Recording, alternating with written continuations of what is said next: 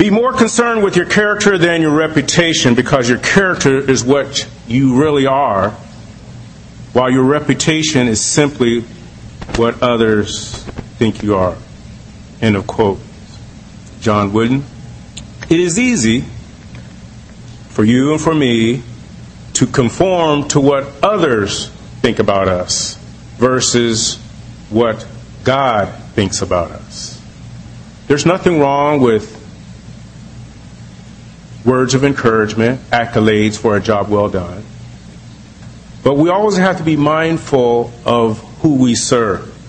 In 1 Samuel chapter 16 verse 7, you all recall, but the Lord said to Samuel, don't judge by his appearance or height, for I have rejected him. The Lord doesn't see things the way you see them. People judge by outward appearance, but the Lord looks at the heart. The disciples' example. The disciples' example. Paul, Apostle Paul, uses Timothy uh, as an example. Timothy was a young pastor. It would have been easy for older Christians to look down on him, down on him because of his youth. He had to earn the respect of his elders by setting an example in his speech, life, a way of love, faith, and purity. Regardless of your age, God can use you. God's no respect of person, but there are some prerequisites.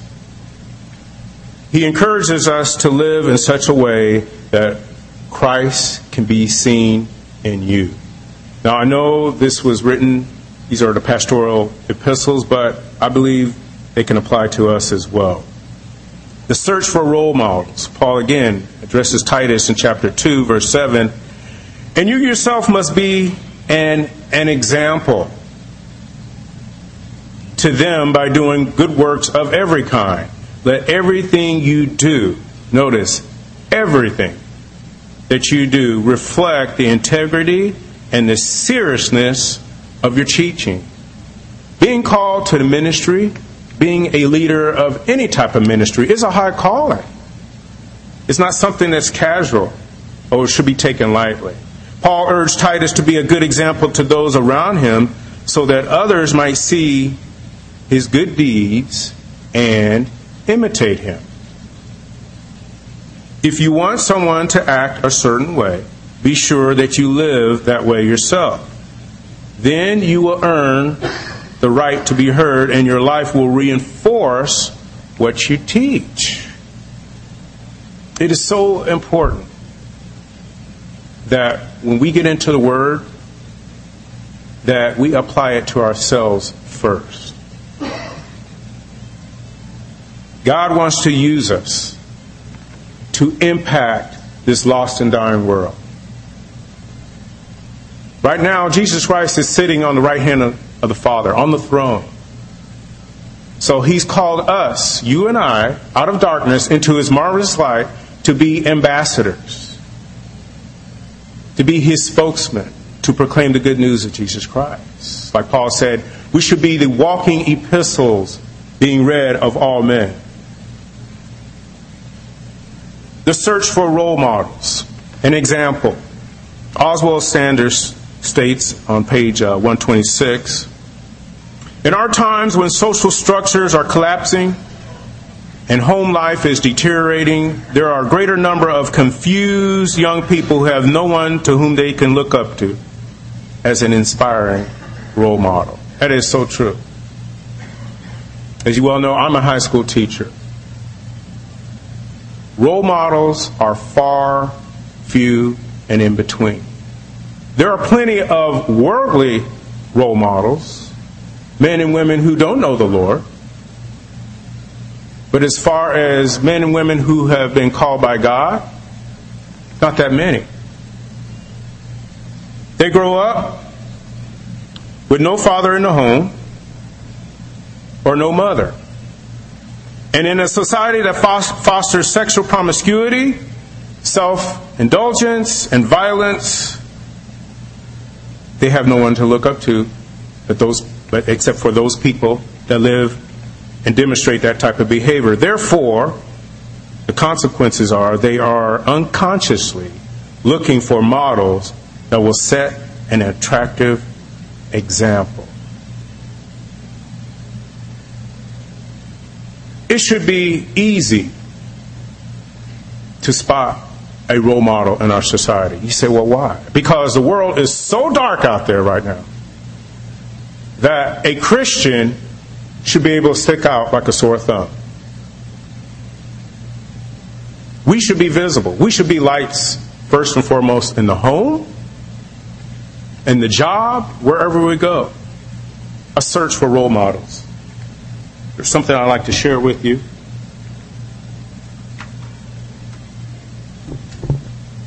And again, I just want to share this with you. I'm not trying to elevate myself, but I'm just setting this as using this as an example. The Youth Institute program is a program that my high school sponsors. Began will begin June 10th with a wilderness retreat, and this retreat takes every uh, takes place Monday, and Friday in Kings Park National Park. Now, I'm going to get right down to the meat and potatoes. During the school year, we would like to hold a regular class either once a week or every other week where students can work on projects, where they can learn about leadership, community service, etc. The purpose of the school year class would be to further refine the skills they are introduced to in the summer program.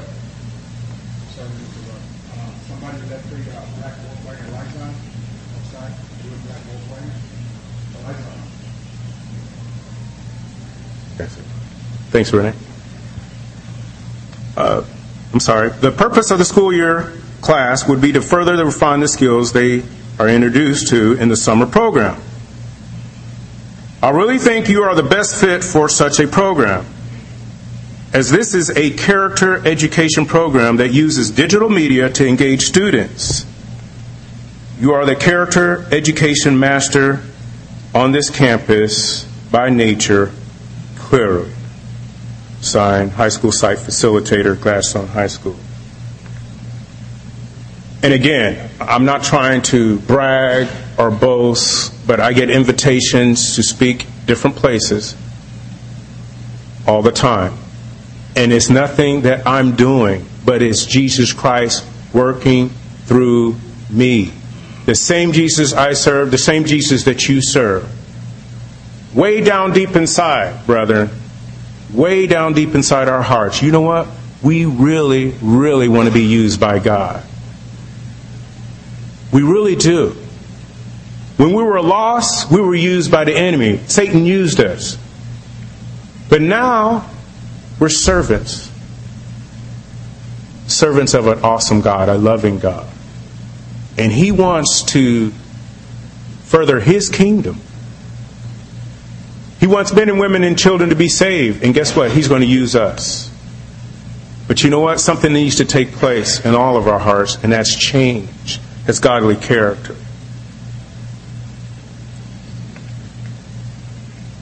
There's a. Uh, guess we're just on a roll tonight, huh? Okay. Train yourself. Paul says, train yourself to be God. We must train. 1 Timothy chapter 3 verse 7. Moreover, he must have a good testimony among those who are outside, lest he fall into reproach and the snare of the devil. The people outside the church must speak well of him so that he will not be disgraced and fall into the devil's trap. Once again, we should be lights wherever we go. Calvary Chapel Monrovia is here in the city of Monrovia to be a light in this community, to be a beacon, to be a hope for those that have no hope. And guess who's going guess who's going to use? You and I. But we have to make ourselves available. Paul tells Timothy in chapter 1 verse 4, I'm sorry, chapter 4, verse 7. Do not waste time arguing over godless ideas and old wives' tales. Instead, train yourself to be godly. We do not become godly automatically.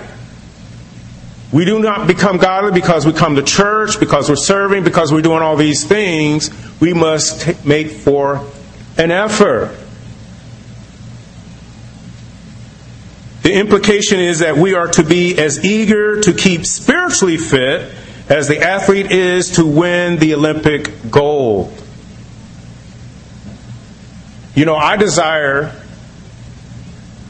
to be physically fit. So I get up every morning, I do my sit ups, I do my push ups, and I do my stretches, so forth and so on, so that I can remain physically fit. Well, likewise, in the spiritual realm, if you are to become more like Jesus Christ, you and I have to discipline ourselves to what? Study the Word of God, make ourselves available, fellowship, prayer, all the basics. God's not going to force us to follow Him. However, the good news is that if we seek first the kingdom of God, then all these other things will be added unto you. 1 Timothy chapter 4 verse 12. Don't let anyone think less of you because you are young. Be an example to all believers in what you say, in the way you live, in your love, your faith, and your purity. Paul was trying to encourage Timothy. Listen, Timothy, you do not need to feel handicapped because of your age. Timothy could compensate for his youth by the what? By the quality of his life, by the model he provided for the church. Likewise, for those of you are in leadership and ministry leaders, we set an example for others that are in our ministry. They follow you as you follow Christ We'll say, well, how do we do that? Okay. How do you compensate, Timothy, how do you compensate for your youth? How? He says, number one, in what you say. In what you say. You know that little thing between your jaws called the tongue? We have to be careful. James warns us about that.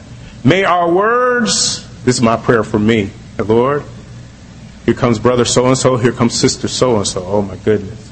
Lord, may my words be seasoned with salt. Please, Lord, may your words come forth. Before I go home, I say a prayer. Lord, help me to convey your message. What's the sole purpose for us coming together? You know, there's a theme throughout the epistles. I use the acronym GET, G E T. Get. What does that mean? Glorify, edify, that means to build up one another. Then we go out and we what? Testify. Glorify, edify, and testify. So when we speak, Lord willing, to that brother or that sister, may we speak those words of eternal life, wisdom, Wisdom should proceed from one's mouth when in the company of the brother. It should. But sometimes it's best to say nothing. Did you know that? In Proverbs chapter 17 verse 28, even fools are thought to be wise when they are when they keep silent. With their mouths shut, they seem intelligent. God is good. What else? How do you compensate for your youth? The way you live. That's a no brainer. The way you live. Paul uh, wrote in Romans chapter uh, 12, verse 1 we're to live lives that are holy, pleasing, and acceptable to the pastor, to the wife. No, to God. Listen, we can't go out preaching Christ with the Bible in one hand and a Corona in the other hand. It just doesn't work that way. Preaching Christ, and then we're yelling at our kids, we're doing those things that the worldly people are doing. I'm not saying we're not saved, but you know what? It's going to nullify the furtherance of the gospel. People aren't going to believe us. The way we live. What else? In your love. God is love. He loves you and I so much that he sent his only begotten Son, Jesus Christ, to die on the cross for our sins. That's agape love. That same agape love we are to share with everyone, even our enemies. Your faith. Faith is the conviction of the things not seen. Our faith should be growing. Our trust in the Lord should be growing as we walk with Him daily. And last of all, your purity, holy living. Both in the Old Testament and the New Testament, the Lord says, Be ye holy because I am holy. The word holy means pure, perfect, upright, no darkness at all. Zero accounts of sin. Holy. You and I have been set apart. That word sanctified means to be set apart for God's use. And that's a privilege they didn't have under the Old Testament. What else did Paul encourage Timothy to do? Devote yourself to the public reading of Scripture. 1 Timothy chapter 4 verse 13 until I get there focus on reading the scriptures to the church encourage the believers and teaching them Timothy was to give attention to seeing that three three elements in the ministry of the word were given priority this is Paul's encouragement or admonition to Timothy three of them First is the public reading of the scriptures so that the voice of God is heard. That's the priority. The scriptures. Second, preaching. Preaching. Preaching is the exhortation that follows the reading of the scripture. We read, and hopefully you're all with me, 1 Timothy chapter 4 verse 13. We read it then we preach it, and then thirdly,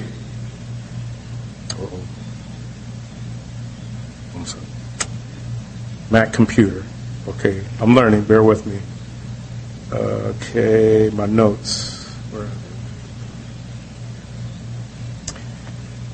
see. 30, uh, Uh, uh, thirdly, teaching them.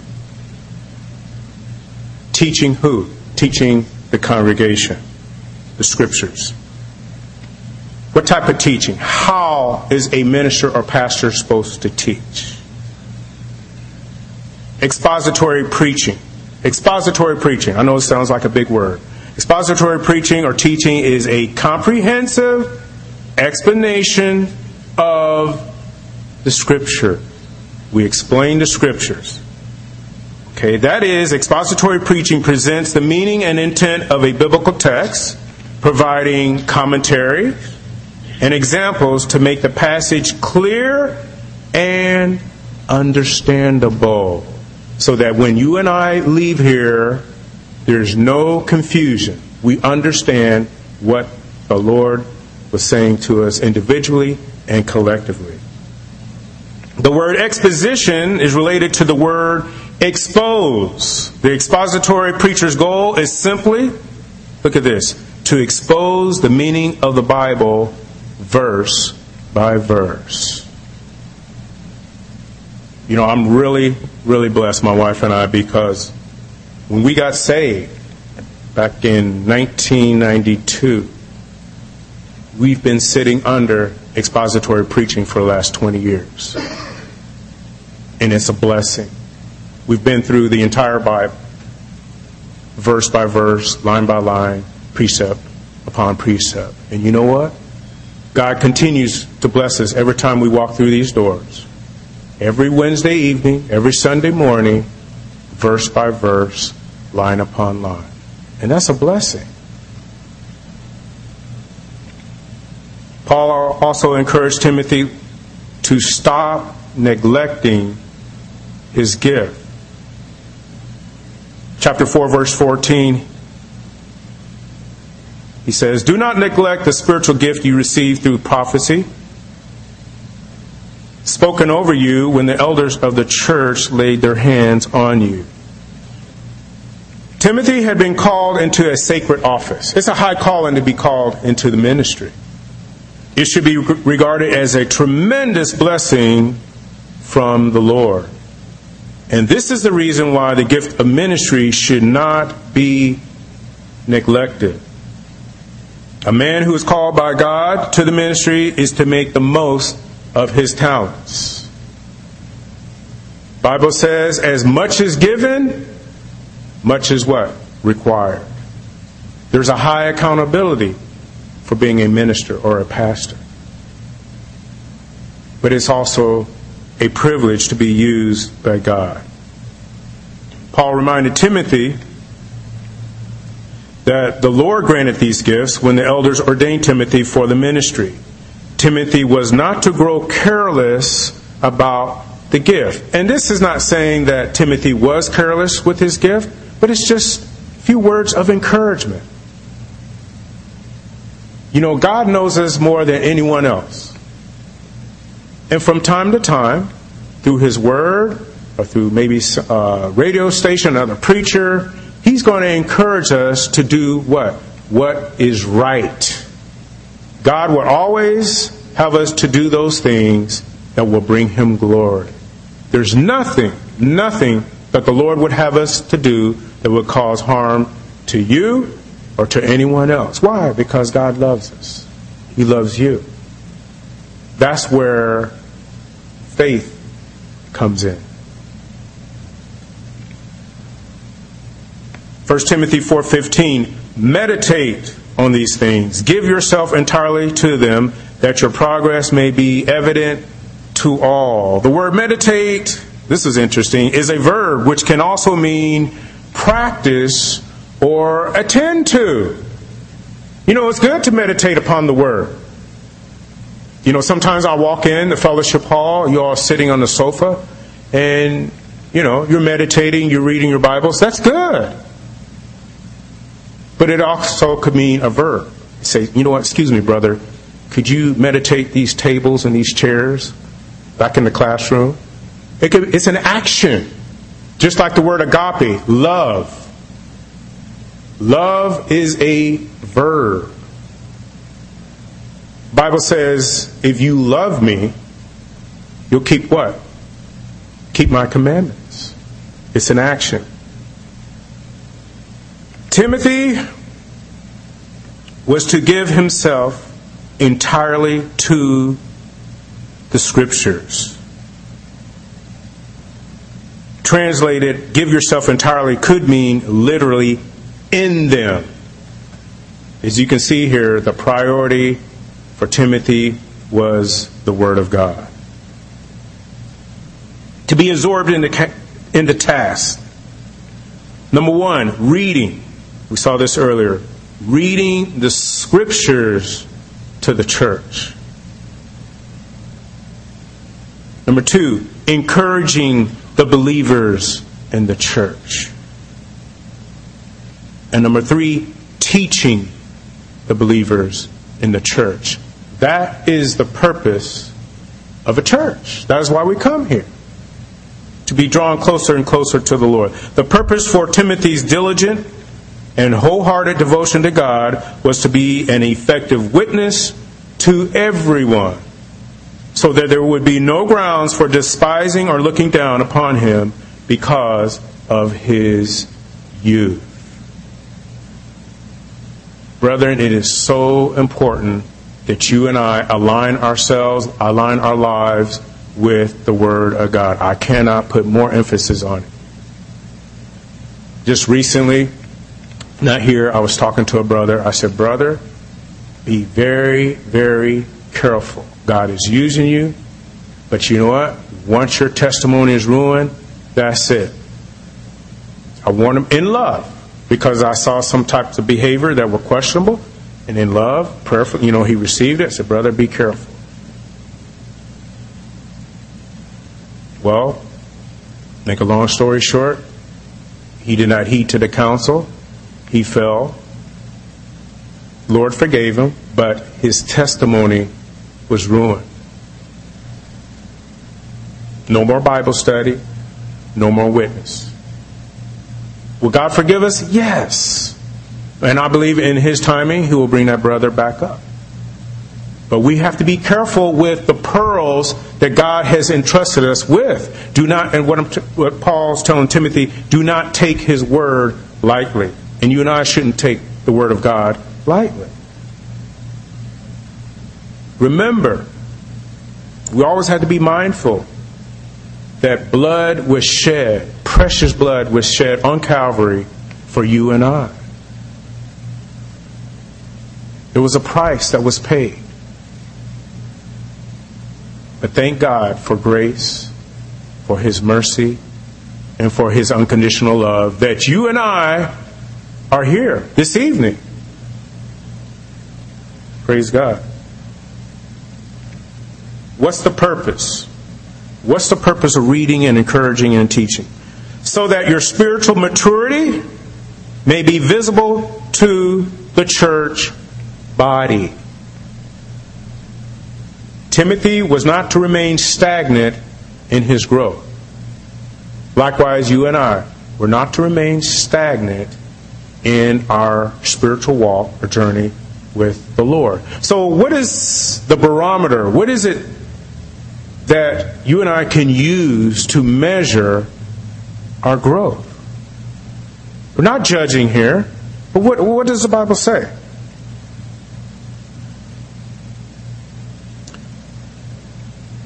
It's the fruit. That's how we measure. But before we get to Galatians, Paul tells Timothy in 4 15, meditate on these things, give yourself entirely to them, that your progress progress may be evident to all. Progress is translated advance, so that all may see how you go what? Forward. How does a pastor, leader, or mentor measure his progress? By the fruit in his life. The same can be said for all those who name the name of Jesus Christ. What's the fruit? You're familiar with this, Galatians chapter 5, verses 22, 22 through 23.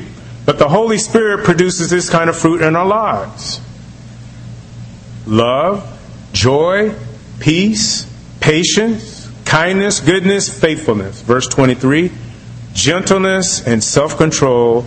There is no law against these things. That's the barometer that God uses. Notice that God uses, not man. The character qualities that we just read in verses 22 and 23 are produced, listen, are produced by the influence of the Holy Spirit. Which means the natural man, the unregenerated man, cannot do this. Apostle Paul does not trace the source to our own hearts. Even when converted, he says that they, the fruits of the Spirit, are to be regarded as the proper outcome of a man who humbly and joyfully submits to the filling and leading of the Holy Spirit. You know, I think you all would agree, it is a joy to serve the Lord. I love it. It is a blessing. People that say, you know what, Christianity is boring, there's nothing to do, you have no they have no idea what they're talking about. That's foolishness. We're serving the creator of the heavens and the universe. The one who is all powerful, all knowing and the best is yet to come. That's a joy. Our names are written in the Lamb's book of life. We were once lost, now we're found. And you know what the greatest blessing is? You know what? We can take this joy that we have and we can this love and share it with someone else, our family members, our co-workers, our neighbors. It's exciting.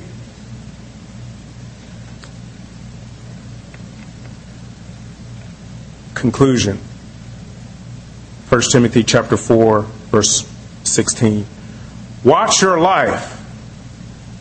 This is a warning. Watch your life and doctrine closely. The word doctrine means teaching.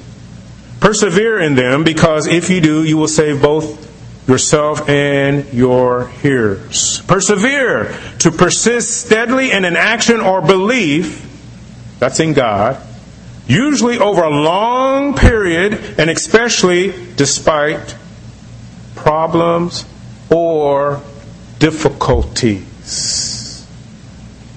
In this life, brethren, you will, I will, have what? Many trials and tribulations.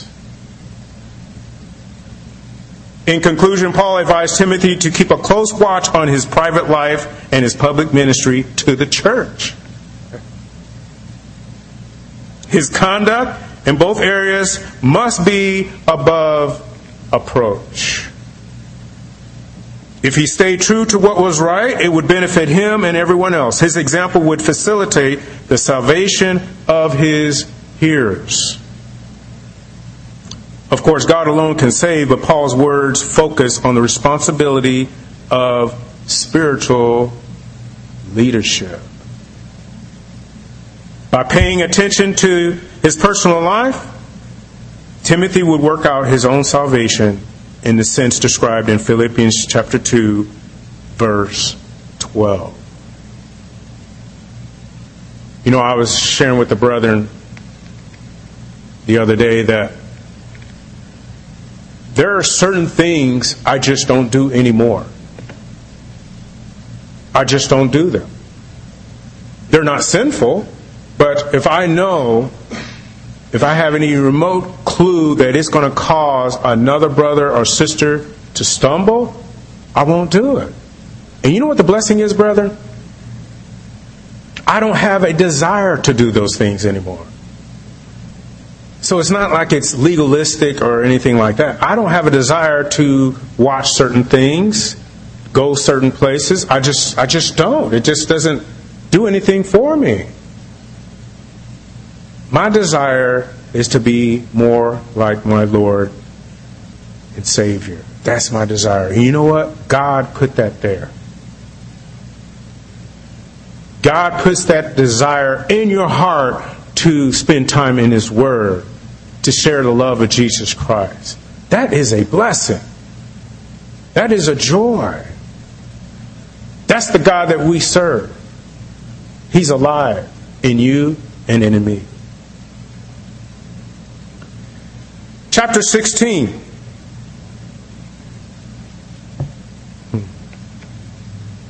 The disciples' loneliness, chapter 16.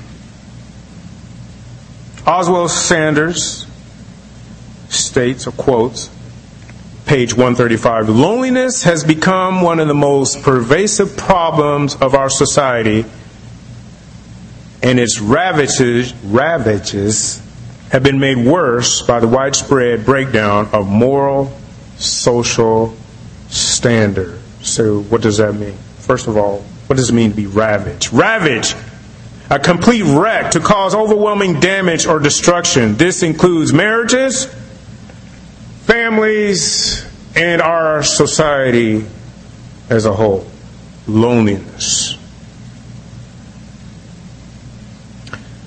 Loneliness is defined as the state of having no companionship, being solitary, feeling forlorn, or desolation. The author is not trying to be insensitive. I believe we've all experienced this at one point and another. However, he cautions his readers not to remain there. Loneliness comes unsolicited and unwelcome. I don't think any of us got on our knees and said, Lord, I just want to be lonely the rest of my life. I don't think so. It, it, I hope not. Loneliness is psychological. It's right here. It's right here, brother. Loneliness is negative and unproductive. But here's the good news. For bad news, there's always good news. Loneliness, it gives a sense of emptiness. It is a severe sense of desolation. See, that's the mind. The mind. A deep craving for an ill defined satisfaction. What does that mean? That means you're craving, or I'm craving for something that's confusion, that's confusing, something that I don't need something that's going to make my situation worse. How does this happen? Unsolicited. The loss of a lifelong partner, spouse, family member, co worker, casualties of war, etc., can and oftentimes does cause loneliness.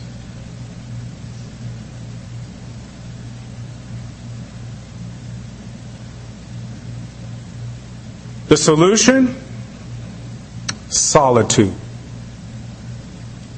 Solitude, an explanation of silence and solitude. Solitude, not loneliness. Remember, as I introduce this t- topic to you, solitude is something that we choose. Loneliness is unwelcome. Solitude is spiritual, loneliness is physical. Solitude is productive, loneliness is destructive. Solitude is something we choose. I choose, you choose to spend time with the Lord. It's a choice. Solitude is spiritual. No human involvement. It's a direct connect between you and your Lord. Solitude is fruitful and productive. We saw that earlier in Galatians chapter 5. Sometimes silence is practical in order to read, write, pray, or meditate. Other times, silence is maintained not only outwardly but also inwardly so that God's voice might be heard more clearly. In a society in which you and I live in currently, that's full of social media, electronic devices, we have to be careful, brethren, that it doesn't cloud that still small voice of the Holy Spirit. Because sometimes we can be mix up the two.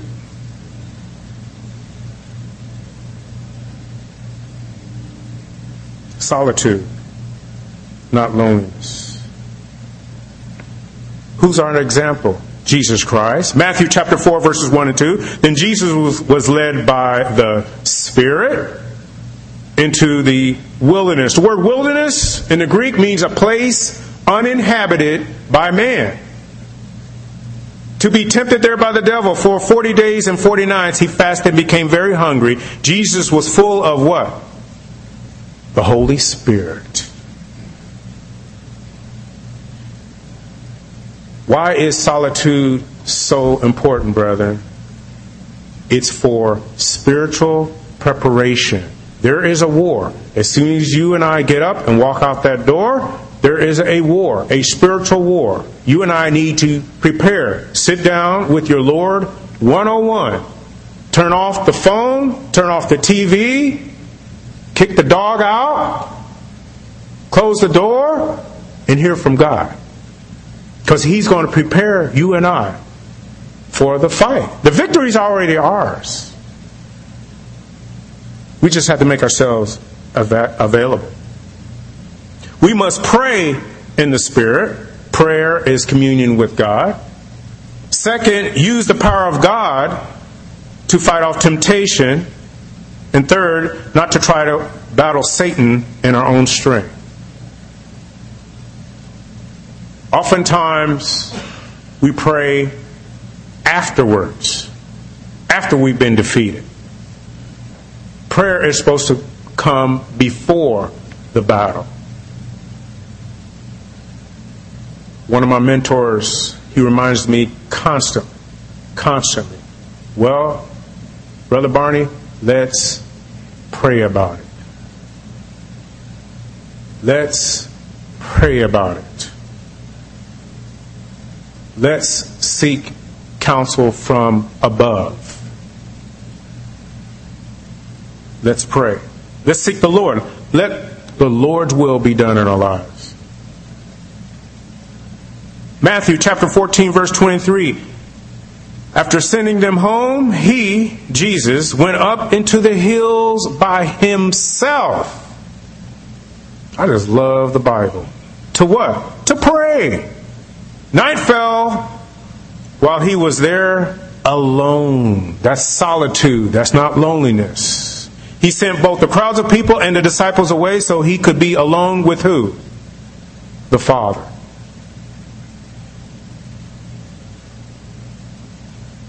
commentary, life application notes.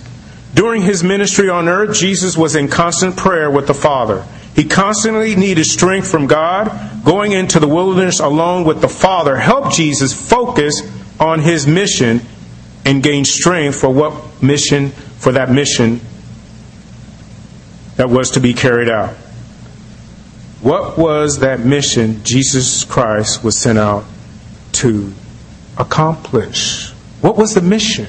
Why was it so important that Jesus spent time with God? Luke tells us in chapter 4, verse 42. Early the next morning, Jesus went out to an isolated place. There we see it again. The crowd searched everywhere for him. And when they finally found him, they begged him not to leave them. But, he replied, I love this. I must preach the good news of the kingdom of God in other towns too, because that is why I was sent. It's beautiful. Love that verse. We come here to glorify God, to build up one another. Lord, heal our marriages. Save my children. Save my coworker. Then we leave and we testify of Jesus Christ and what He has done. It's not good enough to feel good about ourselves just because, you know, God answered my prayer. Well, praise God. Now you're spiritually restored. Now go out and share the gospel. Because that's why Jesus Christ came. He came to save what? Sinners. And no doubt you can discern the sky, you can discern the times. We're in the latter days. You don't have to look far.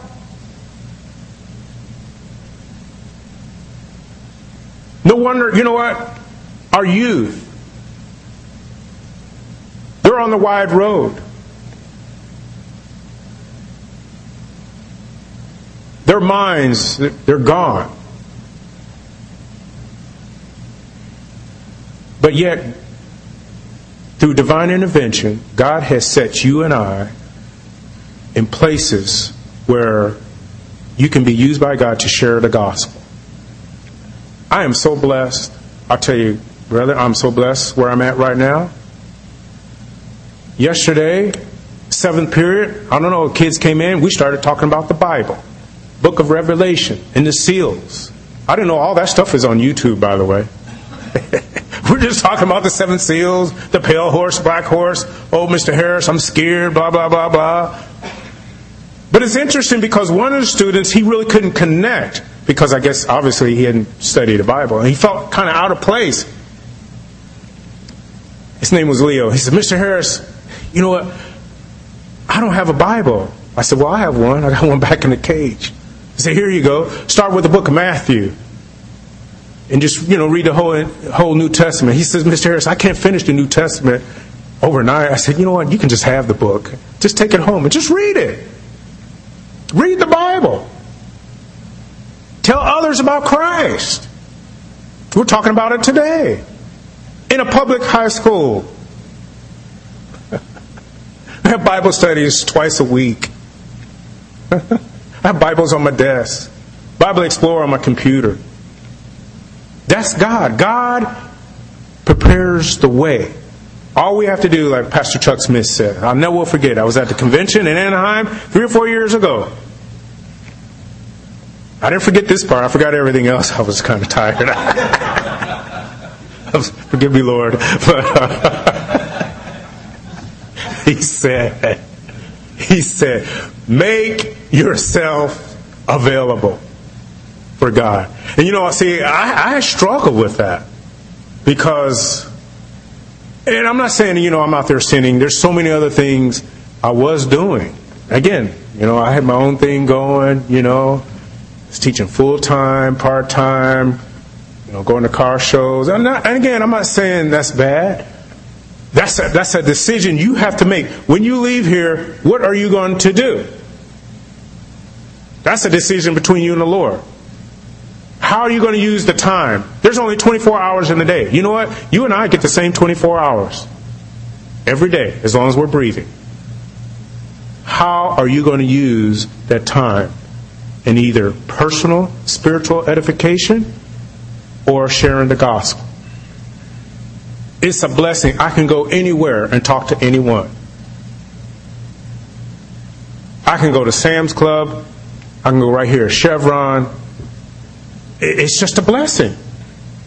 But that's not me, it's Jesus Christ in me. People shouldn't see us, they should see Jesus Christ in us. Solitude, not loneliness. Mark chapter 1, verse 35. Before daybreak the next morning, Jesus got up and went out to an isolated place to pray.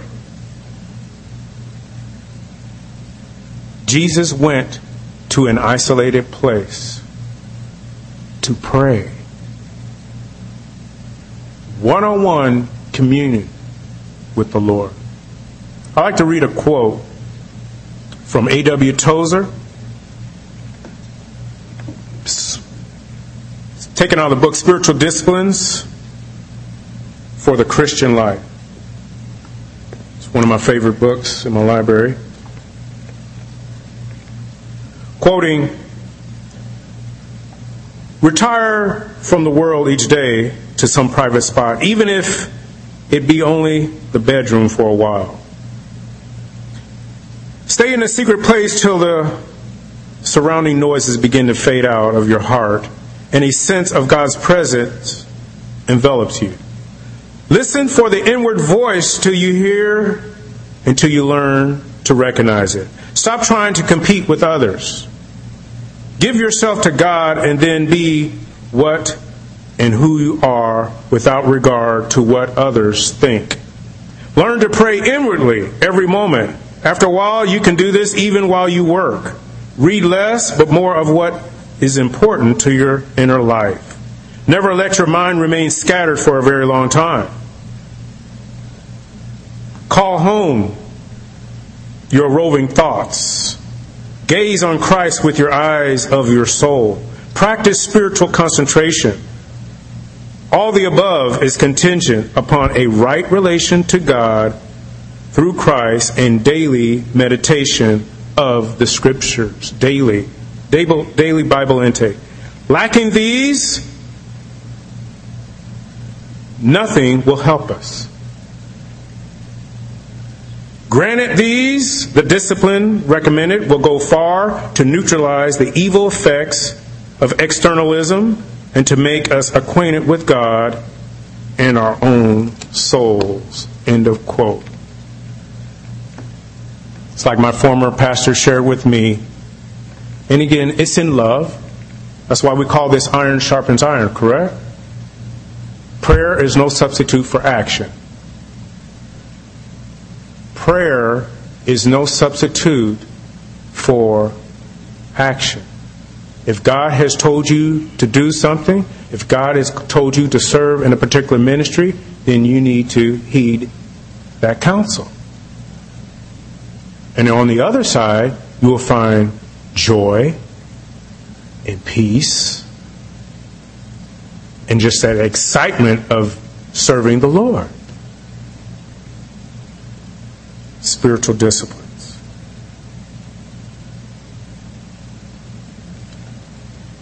In conclusion, with, without godly character, brethren, discipleship is impossible.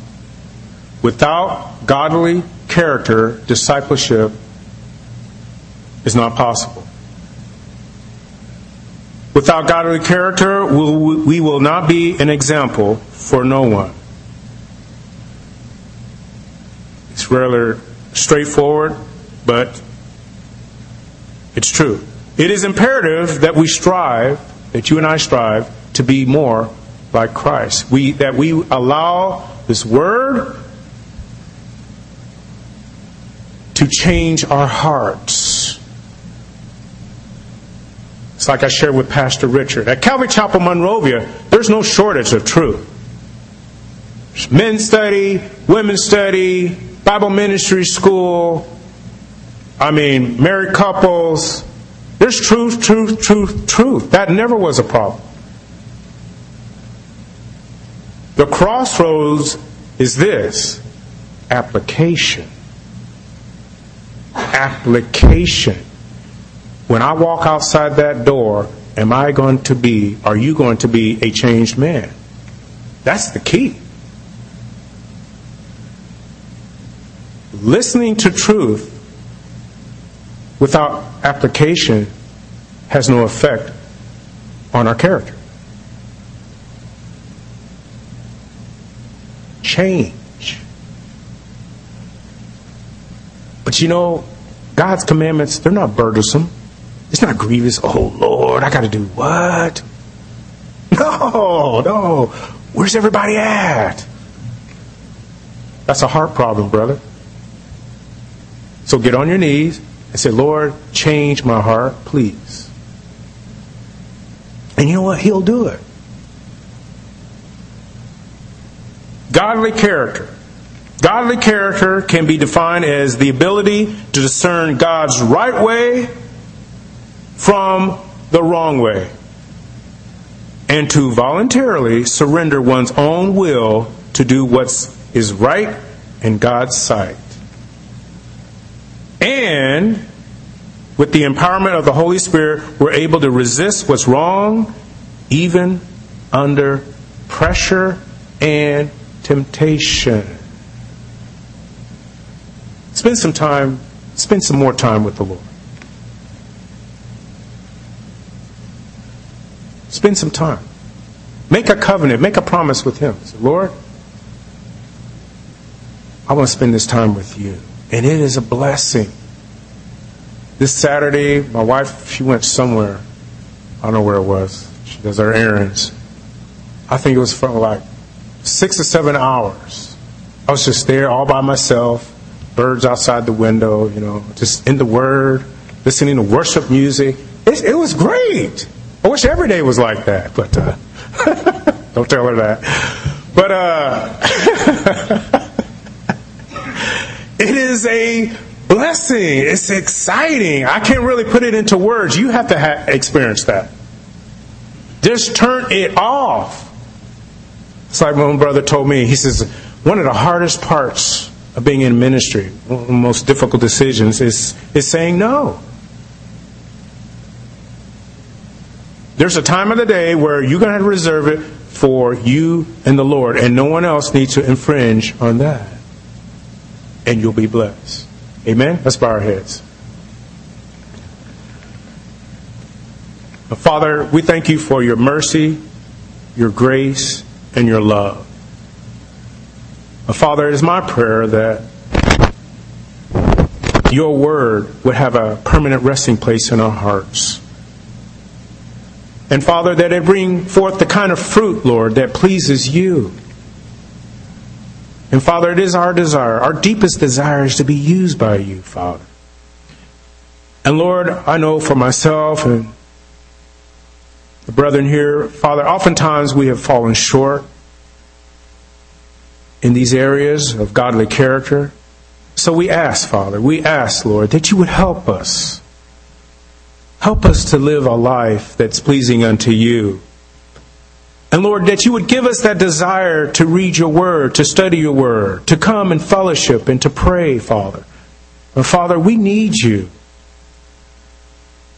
Without you, Father, our life is lived in vain. We thank you, Father, for meeting us here this evening, Lord. I pray that you would just continue to minister to us individually and collectively, Lord, and that you bless our time of fellowship, fellowship together. In Jesus' name, amen.